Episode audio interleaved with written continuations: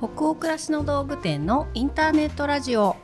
チャポンと行こう。9月17日日曜日の20時になりました。こんばんは。北欧暮らしの道具店店長の佐藤と。スタッフの吉部こと青木がお送りします。インターネットラジオチャポンと行こうでは明日から平日が始まるなという気分を皆さんからのお便りをもとに一緒にお風呂に浸かっているようなトークを繰り広げながらチャポンと緩めるラジオ番組です各週日曜日に放送しています。はい。吉部さんはお帰りなさいですね。あただいま戻りまし おた帰りなさい。お休みありがとうございはいました、夏休みをとってね。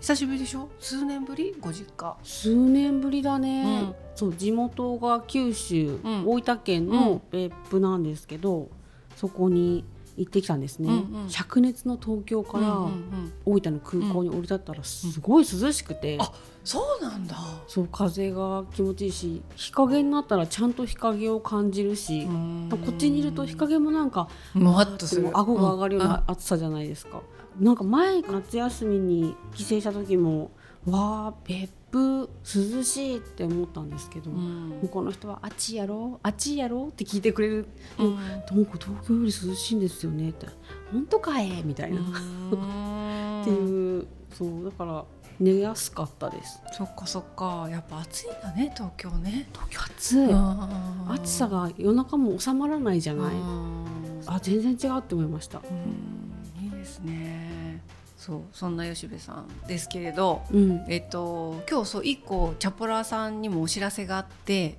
うん。前の回だっけ？前の前の回だっけ？もういつもわからなくなってしまうんですけど なんか収録とねうん。分からなくなっちゃうんですけどちょっと前に触れたことがあった新しいちょっと番組がいよいよ完成してうん。やっと、うんうんで、えっと、このラジオを配信させていただいているタイミングで公開されたと思うんですよね。おおそう肝心な番組のタイトルが「あさっての物差し」っていう番組になりまして、はい。タイトルはね吉部さんにもあのさ相談をさせてもらったりしたのでもうご存知かとは思うんですけどそれに決まりました。おめでとうございます。う生まれましたね。生まれた生みの苦しみが今回本当にあって私たちのチャンネルでは本当に新しい形態の番組を作りました。うんうん。えっと、尺もですね40分ぐらいあるんですね。あ結構しっかり、はい、なので本当にあの一つのテレビ番組、うん。なんか E テレとかで放送されてるようなテレビ番組を見ていただけるような感覚でちょっとやってみたいなと思って私がもう40代後半になって、まあ、50代がこう視野にかなりもう入ってきてる今なんかこう漠然とした年をこう取っていく重ねていくことに対しての不安だったり、うん。なんか自分自身の価値観とかやっぱり体調の変化とか、うん。そういうことをこの1年ぐらいすごく感じることが増えてなんとなくこう不安もあるしからどういうふうに人生の後半ってなっていくんだろうっていう純粋な興味もあって、うんそういうことをテーマにした新しい番組をトライしてみたいなと思ったのがスタートで。であのお付き合いもある編集者ライターの「暮らしのおへそ」っていうねあの本のディレクションをされてる市田典子さんとスナックでその年を取るっていうことを2人でうん語り合ったり、あとはもう間もなく還暦を迎えられる市田さんの今の暮らしぶりとか心境を密着させてもらうっていうシーンもあって。うん。その市田さんの密着と、えっと、スナックでの私とのトークっていう場面がスイッチするそういうトークドキュメンタリーといううんのを作ってみまして、はい。新しいちょっと今までになかった人生の尺度捉え方みたいなものをなんかお客様と一緒に見つけていくきっかけになったらなっていう思いを込めて「あさっての物差し」っていうふうにんあの名付けた感じです。なのでぜひあのちょっと長いので分割してこう続きを見るっていう風にしていただいてもいいし一回わーって投資で見ていただいてなんか市田さんの言葉とかで私も本当にこれからの人生を歩む上でヒントにさせてもらいたい言葉たくさんいただいたのでなんかそれを何度か再生して見返したりしてもらえたらすごく嬉しいなというふうに思っています。ね楽しみ、はい。私もまだスタッフたちも見てない人多いと思うので、はい、社内の感想も結構怖いんだよね私は常に。一番それが怖いかなみんな。その人たちにいいって言ってほしいもんね。いややっぱりねあこういうことをやりたいんだなって。もちろん番組を楽しんでこう社員にも見てほしいって気持ちもあるんですけどあ佐藤さんってこういうことがまたこっからやっていこうとしてるんだみたいなことも少しこう香ってもらえたらすごい社内のみんなにも嬉しいなと思っています。はい、はい、なのでぜひ吉部さんもよかったらもちろん見ます お時間いただきますがご覧ください。楽しみにしてたうん、ありがとう。のでぜひチャプラーの皆さんもお便り欄でもいいのでもし番組見たよっていう方いたら本当感想いただけるとあの私たち励みになります。はいじゃあちょっとお知らせも長くなってしまいましたが今夜のチャプラーの皆さんからお便りたくさんいただいていますのでご紹介するところから始めたいと思います。福岡県にお住まいのラジオネームチコ太郎さんからのお便りです第140夜でお話ししていた夏が来れば思い出すのつながりでチャポンを聞くと思い出すの風景もあるなと思いました。よく過去放送を聞いているのですがこの回を聞いた時慣れない雪道で泣きそうになりながら運転していたなとかいつも通勤途中のあの看板のところを通過中だななどチャポンとともにその時の情景を思い出すんです。香りと紐づいた思い出が記憶に残りやすいように音と風景も残りやすいんだと気づいた瞬間でしたはい、福岡県チコ太郎さんありがとうございあります。がとうございますチャポンを聞くと思い出すの風景って嬉しいね。嬉しいね、うんあるんだねあるんだね。その回を聞いていた時とうんうんなんかその時されていたことがこうリンクして思い出されるって嬉しくないですか？嬉しいでも福岡県にお住まいなんだけど雪道でってなんかそういううん。年代もリンクししてる人いるかもですね。珍しく雪が降ったああの年のあの日みたいな。あったなって。あの日かなみたいな。思い出す人もいるんじゃないかなって思っちゃいました金木犀とかもそうじゃないですか。うんようん。くラジオで今まで話してきたけど、香りと紐あづいたれがこう香り始めた時に。はい。私は決まって一人暮らししてた時代のアパートのことを思い出すんだけど、うん。ね、このチコ太郎さん書いてくれているようにやっぱりその五感を刺激されて香りから思い出す景色とかうん。思い出ってありますけど、そっか音っていうのもあるかって。音楽とかはねよくあるよね、あの曲聴くとこう不意に街中で流れてくるとはっってこう、うんうん。ときめくみたいな、うんうんうんうんあるね。あるよね。あるある。懐かしいっていうのあるよね、うんうんうんその頃に好きだった人のことをちょっと思い出したりね。そうそう。なんてこともあるよね。あるよね、うん。あの時期この曲よく聴いてたなっていうその時期の自分のこととか。うんうんあるよな、ね、いいですね。なんでそんな音の思い出にチャポンも含めてくださって本当嬉しいしありがとうござあいます。りがとうございます、はい、じゃあ次のお便りも行きましょう。東京都にお住まいのラジオネームタコクーさんからのお便りです。私は小学3年生の女の子です。毎日ジャポンと行こうを聞いています。タコクーも聞いています。タコクーとは赤ちゃんの頃から持っているおくるみです前にお母さんが北欧暮らしの道具店で買った卵焼きフライパンで私が毎朝卵焼きを焼いています。ちょっと形が崩れることがあるのですがうまく綺麗な形で焼ける方法はありますか？もしコツがあれば教えてください。だそうです、うん、代筆かっこ母って書いてあります。うん。ありがねす、お母様も。ねあの他国さんに代わってうん。代筆してくれて、小三女の子可愛いな、かわいいね。私も最初他国も聞いていますっていうのを読んだ時にねこのお便り、何？他国って何？って思ったもん。瞬間にねうんタコクーとはってちゃんと瞬間その直後に あの説明してくれたんだけど、読み手の気持ちがよく分かってるよね。うん素晴らしい。教えて他国って何？って思ったもう直後に「おくるみです」って解説してくれてるんだけど。うん。ねえ他国も聞いてるんだって。チャポ行こう。かわいい。そこにあるんだね。そそこの傍らにきっとあるんだね。うん。はい。で質問いただいてますよ。他国さんから。いやー卵焼きフライパンで、あの卵焼きフライパンってうん、割とこう簡単に焦げつかせずにはいはい。綺麗に焼けるっていうあのあれですよね。そうそうそう。そう。塩梅でじゃあ検索すると出てくるのかな。うんあれだよね。卵1個でもうん。卵焼きが作れるっていうサイズ感、はい。なんか割と一般的なのってあの2個ぐらいは割ってほぐしてって感じなんで、うんうんうん卵一個から。できるよっていう。でかつ焦げづらいから卵焼き以外もなんかいろいろちょっと朝ウインナーそれで焼いたりとかね、うんうん。愛用してるスタッフ多いからその道具をもうすでに使ってくださっているっていうことだけどそれでもちょっと形が崩れることがあるんだって。うんうんうん。最初の方はぐちゃぐちゃでも大丈夫だよね、最終的にうまくいけばいいと思ってて、あわかるわかる。最初はなんか寄せて、うん。奥から手前に寄せるを徹底してたらなんかうまくいく気がする、うんうんうんうん。奥から手前に巻いてってまた奥にやって手前に流し込んでちょっと卵持ち上げて卵液をこう下に流し込んで、ね。うんうん。プツプツしてきたらツンツン潰してまたこう手前に手前に巻いていくっていうコツしかちょっとわからないんだよね、うんうんうん。私もなんか動画日本料理屋さんみたいなうん。人たちがそうやってすごい小さいものから大きい卵までどんどん返していくじゃない、うん。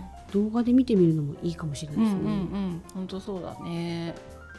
あとあれかな形崩さないようにってなるとひっくり返しやすさとかもあるから途中でキッチンペーパーに含ませた油とかをこう菜箸でうんうん。ある程度この焼き面を湿らせとくっていうか油で。はい。するとすごい綺麗にくるくるうん。こっち帰ってくるなっていうのがあってそれを準備しとく私いつもここに、油をね、うん、油のなんか足し油。はい。うんうんうんですかね。はいね、うん。卵焼きフライパン使ったことある？あ私持っててこの塩梅じゃないんですけど結構昔から使ってるのがあって、うんうん。卵焼きはね私こういうのもなんですけどそれだけがうまいんですよ。なんかそれをすごい自慢されたことがある。卵焼きはうま料理はいからって。得意じゃないんですけど卵焼きだけ。それはねあのバイトをね若い時にいろいろしてた時にお弁当持ってってたんですよ。はい、ランチ代にもうね削減したかったから。うん。でその時お母さんに焼き方を教えてもらってうん、20代ほぼ毎日卵焼き焼いてたって。なぜか卵焼きだけはすっごい綺麗に焼ける。じゃあやるやって続けてることっていうのはさ、うん。得意って言えるようになるんだね。あ本当そうですね、うん。だからちょっと料理っていうカテゴリーとは卵焼きを焼くっていう作業は私はちょっと別でうんうん、なんでしょうあっねちは得意って言えるけどちょっと料理というと、いやいやいやいやっってて感じ。なっちゃうんだけど、うん。卵焼きはなんか苦手ですって言うと変な謙虚になっちゃうんで、うん。得意です。おーいいじゃん、い、いじゃん。私卵焼きフライパン欲しくなった。ややりやすいよ私丸で直径2 0センチの丸いフライパンで四角く焼くプロ、それそれすごい。だからそれ本当のプロだよ。すごくなんか今もうマウント取られた感じするもん。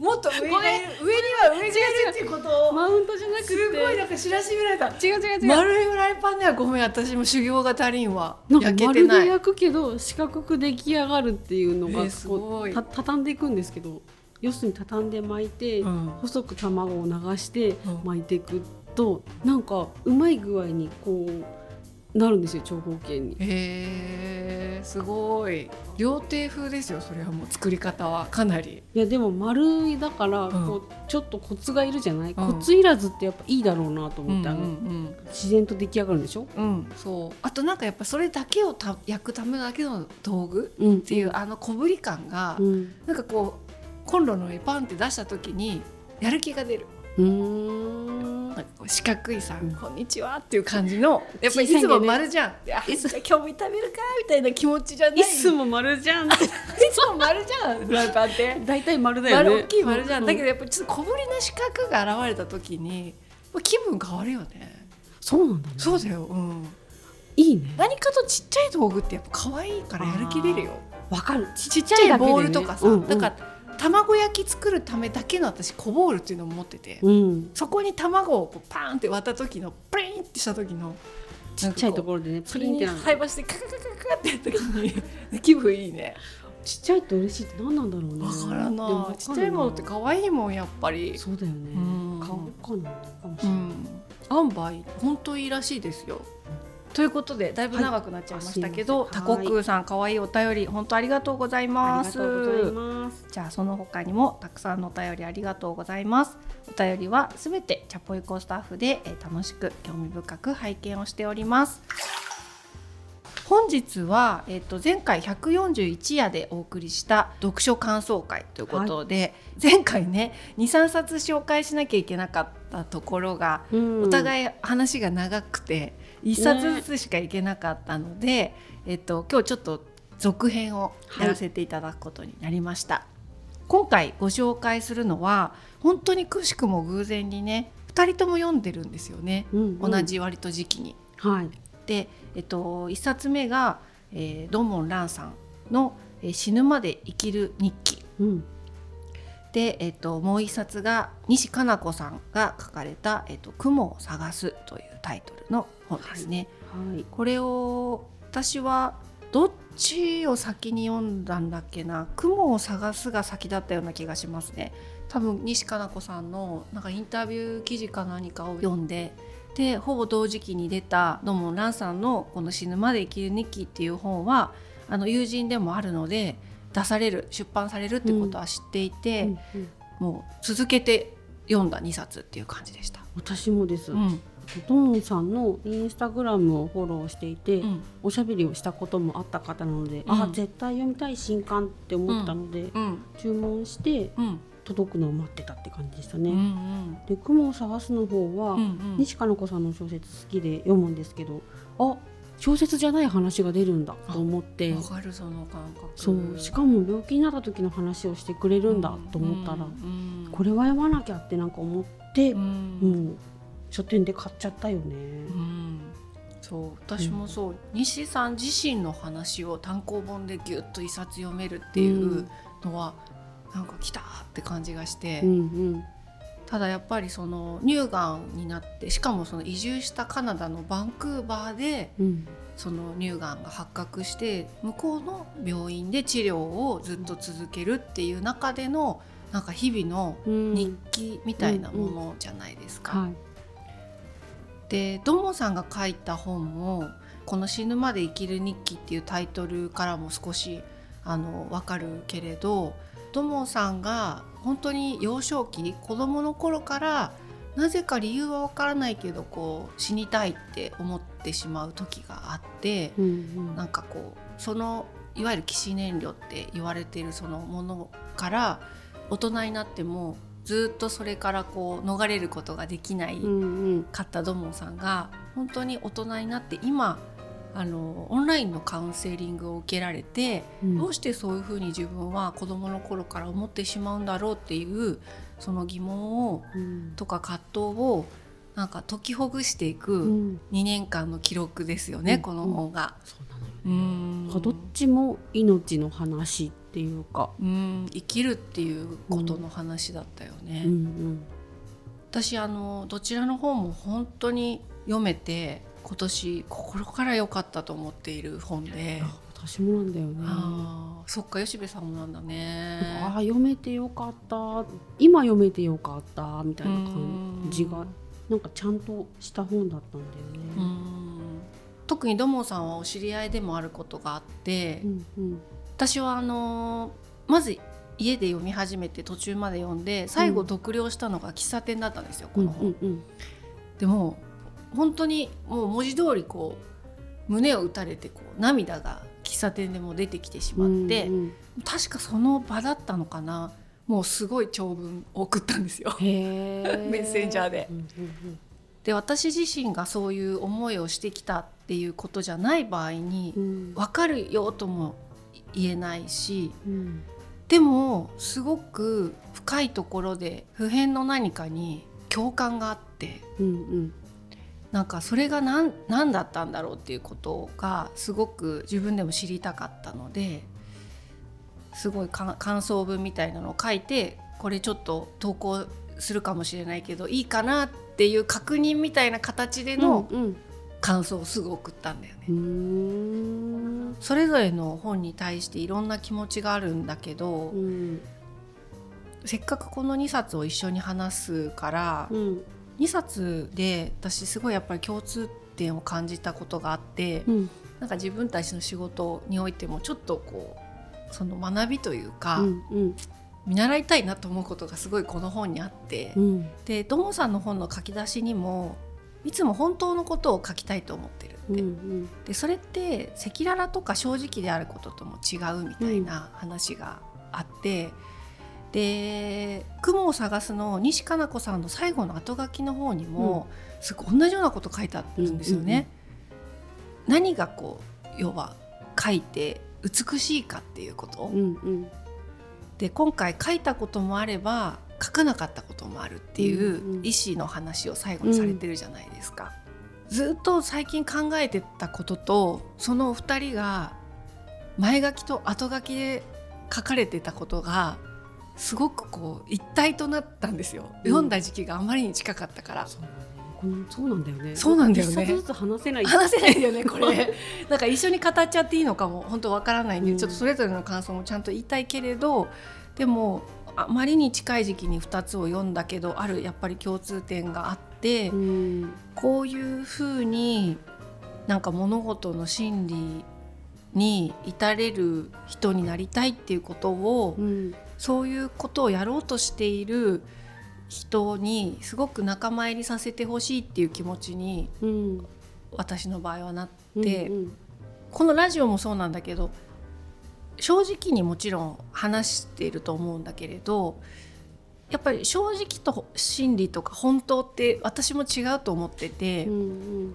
やっぱり言わないこともいっぱいあるんですよね。そうですよね、うん、でもその言うべきでないことを言わないとか書くべきでないと思ったことを書かないことによって書いた人と読者が一体となってその正直っていうこととは違う本当っていうことに行きつけるっていう旅路があるっていうことをやっぱりすごく感じて、うん北欧暮らしの道具店もどこまでを見ていただくのかとかどこまでを書き込むのかとかってどういう番組作る時も何を書く時も多分スタッフもすごく考えてると思うんですけど、すごく目指したいところっていうのが共感と学びがあったっていうのがまずそうだね書くスタイルとしてのうんうん話の感想になっちゃうんですけど。はい、なんかね、うん。そのでもメモしてるのがうん。近い、やっぱ同じ仕事してるからなのかな。ね、吉部も書くこともするし、そう。でもこの2人から感じたことでこう表現されてることその本当、うん。今のまさにその話なんだけど、うん。大変な時期とか、うん。楽しいことじゃないばかりの時期の話うん。だとそういう時間の話だったと思うんだけどでもなんかもらってる希望とか、うん。受け取った綺麗なものうん。にまずは注目してるところとか、うん。でそれをこうこの時期こう過ごしてたこういう発見があったっていうのをいちいちお裾分けしてもらうたびにうん。結構内容としてはもしかしたらちょっと重いかもしれないしタイトルも結構うんとくるなっていうものなんだけど、うん読み味としては、うん。こういう話を聞いてすごいズンときたとか重くなったとかじゃなくって逆になんか光もらったなっていう感じがすごくあって愛もらっちゃったみたいな。あーわかりますわかります。っていうなんか嬉しい気持ちになったんだよね。読んだ後すごい嬉しかったっていう感めじちゃくちゃありがとうありがとうってそう。本当にあでも嬉しい気持ちになったよね。だからそうなんかやっぱりその扱ってるテーマはどちらもとても切実なテーマだと思うから、エッセイとしての重量、うん。カロリーっていうのは決して軽くないとは思うんですけれど、でも読んだ時ドーンってくるっていうよりまさに吉部が今言った私も嬉しい。うん。読めて本当に嬉しかったなっていうのとなんか本当澄んだお水もらったみたいな感覚で、でもこれをやっぱりある苦しみの底に行ってその澄んだものを見つけてうん。帰ってきてそれを他人にねシェアするっていう、うんやっぱ愛と勇気だよね。い。や本当そうだよね。なんかそれすごい思ったのよ。だからそれにもリスペクトとうん。感謝、だから本当そうだよね。ね。だからなんか自分がなんか出す時っていうのはちゃんと越したいっていうかろ過したい。ろ過したい。いやーめちゃくちゃわかる。そのまま出すっていうのはそれが響くしそれが欲しいっていう人もいるかもしれないけどなんか綺麗な関係が自分が思うだけど、ん。なんか綺麗な関係が欲しいんだよなっていう時にはやっぱり越したいなっていう自分のいろいろを越した上で出したアウトプットで楽しく過ごしたいんだよなっていうのをもうものすごく見せてもらったなっていう感じ。本当だね、だからなんかこう私たちもいろんなことを発信したり書いたり作ったりする仕事をさせてもらっているけれど何をしないかとか、うん。何を見せないか何を書かないかっていうことが結構その大事なクリエイティブで、うんうん。それを判断することによってシェアできるうん。ものがうん。誕生するんだっていうそのあり方をなんかすごくこの2冊を読んで感じたから多分仕事にも関係してうん。こうスタッフのみんなにもシェアしたいからもし興味あったら読んでみるといいよみたいな話を多分全社会でししたりもしたんだと思うんですけど西さんはなんか今の私にそれは本当にできないしないなって思ったけどそういう本当に大変な状況の時に周りの友達とかさご近所にすごく助けてもらってる話がいっぱい出てくるじゃん、うん。あと旦那さんとか子供うん。にも助けられてる話が出てきていて、頼むのは得意だって言ってるけどでもそんなうん。だとはいえちゃんと言うのって難しいよね。難しいよね。だからこう助けてほしいっていうことをうん。言うってういう、なんかそのことについても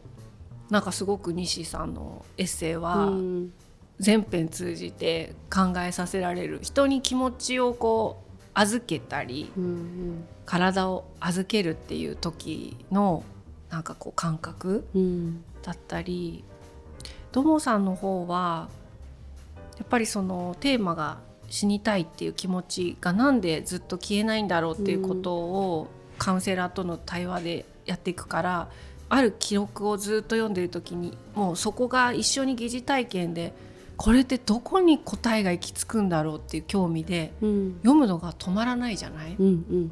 でなんか死にたいっていうのは置き換えると何をしたいっていうことになるのかって考え始めるくだりがあるでしょ、休みたいでもない楽になりたいでもないんだよなって別の言葉に置き換えると何なんだろうって。でそれが何になるんだろう？どこに行き着くんだろうと思って読んでたのね。うんであの最後に彼女が行き着く答えに本当でそのページ読んだ時もうなんだろうびっくりしちゃったの。うん同じ気持ちがあったから。うんうんうん息を飲んだ。そうか。その気持ちか。その気持ちは自分にもあるなってうんうんうん。思ったんだよね。なんでそれを土門さんに伝えてしまった。うん。二人ともやっぱり書きながら生きるんだなっていう。うんうんうん。そう。でそのなんかツールをちゃんと自分で見つけられてたってことにもうん。すごいなって思うし結構気づいてないけど見つけてるからちゃんとみんな大丈夫として生きれてるのかもしれないなっていう。うん。自分の持ってるもの今できてることっていうのをうん。なんか安易には手放しちゃいけないのかもしれないっていうこう手放したいなと思ったら手放せるけど安易には手放さずに大事にするとなんかちゃんとこう生きてこうつながるんだなってういうん。感じもあったんだようね。ん。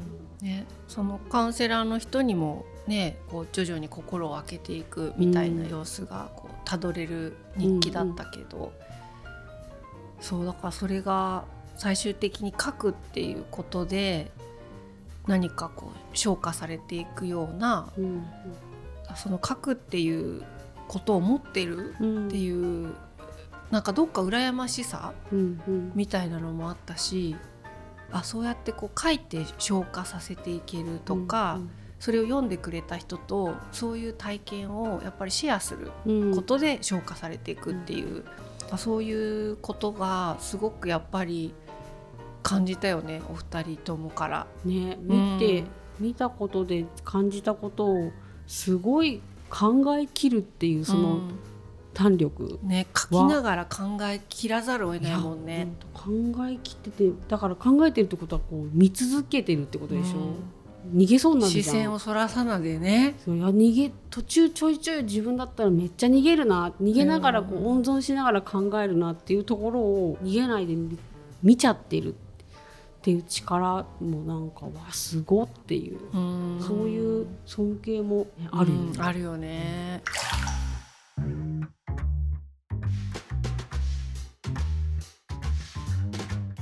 でも私ちょっと前にインスタにも書いたんですけどちょっと前にあのライブ行くとか言って言って行ってきたのよね。うんうんあのこの間のうん、セブひろ子さんの。うんうんでライブ行った時に歌う人も同じだなって思ったんだよね、歌詞に込めてることだったりピアノの演奏の仕方であったりそこに流れる空気みたいなのをやっぱり来てくれたお客さんとシェアしてるっていう姿が、それをやっぱ歌うってことに込めてる人もいてなんかすごくそのライブの中でセブさんが多分ずっと歌い続ける中でコアに持ってるうん。心理みたいなのがあるとして、それが私はまだあの知ってそこまで年数が浅いからすごく分かりますとは言えないんだけどでも確かに伝わってきたのね客席の私に。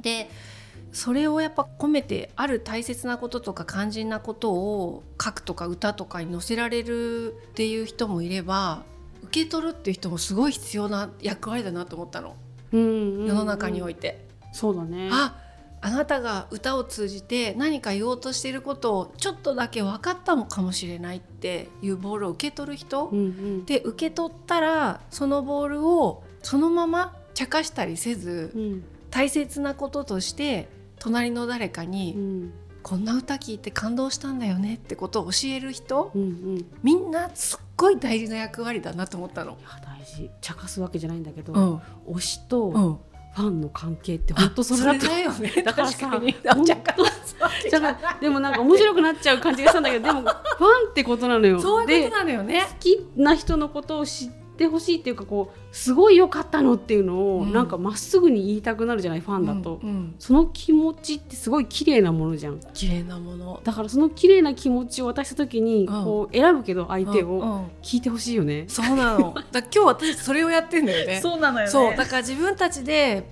目線をそらさなかったり書くっていうことに至ることはできないけどでもちゃんとボールを受け取りたいし、うん。でそれを誰かに大切に渡したい。いや本当に。その媒介っていうか途中経過のさ、うんうん。大事な役割くらいだったらできるかもしれないと思うんうと、うん書けない見つめられない私ってダメだ足りないとかじゃなくてやっぱ受け取るには受け取るものの仕事があるなっいて すごいね最近ライブ行ったり、うん。本読んだりして思ったんだよいや思うよね。ね。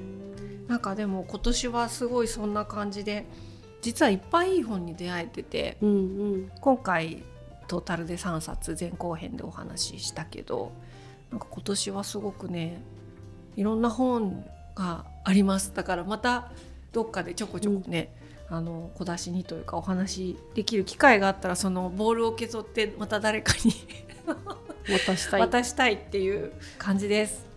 はい。吉部さんと2人で同じ時期に読んでいた本についてちょっと語り合えたいい時間でした。うん。はい。はい、ね、同じ本あの読んだよっていう方とかもいらっしゃったらぜひお便りいただけたら嬉しいなと思います。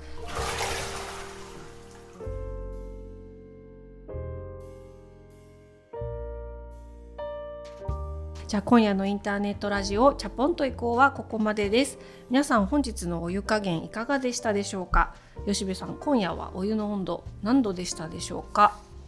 何度だ今日ろうな。は難しい。熱々だったんですよ。これうん読んでる時、そうだよね。熱い湯に使っていたんですよね、うん。なので疲れない温度になっちゃうんだけど、うん、また？最近なんかもうお風呂超えて熱湯風呂みたいになってきてるじゃん、ね、人人間はちょっと入れない温度になっちゃうんだけど 気持ちの温度。気持ちの温度。でなんかギリギリ人間がうん。ちょんってついたあっちってなるぐらいのうん。48にしとこうかな、48度もう疲れないですね。疲れないね、はい。ね、そんな熱湯ですけど皆さんの気分が今日も少しでも緩まると嬉しいです番組は北欧暮らしの道具店のサイト上やアプリに加えて YouTube や Spotify など合計8カ所で配信をしています。ぜひご自分のライフスタイルにフィットしたプラットフォームでお楽しみください。番組の公式グッズや LINE スタンプなども販売中です。当店のサイトやアプリからぜひチェックしてみてくださいね。引き続きお便りも募集中です、えーサイトやアプリでチャポイコの最新記事を検索していただきページ後半にあるバナーよりお送りください。Spotify などの場合は説明欄のリンクからお便りフォームに飛ぶことができます。全国のチャポラーの皆さんお便りお待ちしてます。次回のチャポンと以降は10月1日日曜日の夜20時の配信となります。それでは明日からもチャポンと緩やかにそして熱くいきましょう。北欧暮らしの道具店店長の佐藤とスタッフの吉部こと青木がお届けしました。それではおやすみなさい。おやすみなさい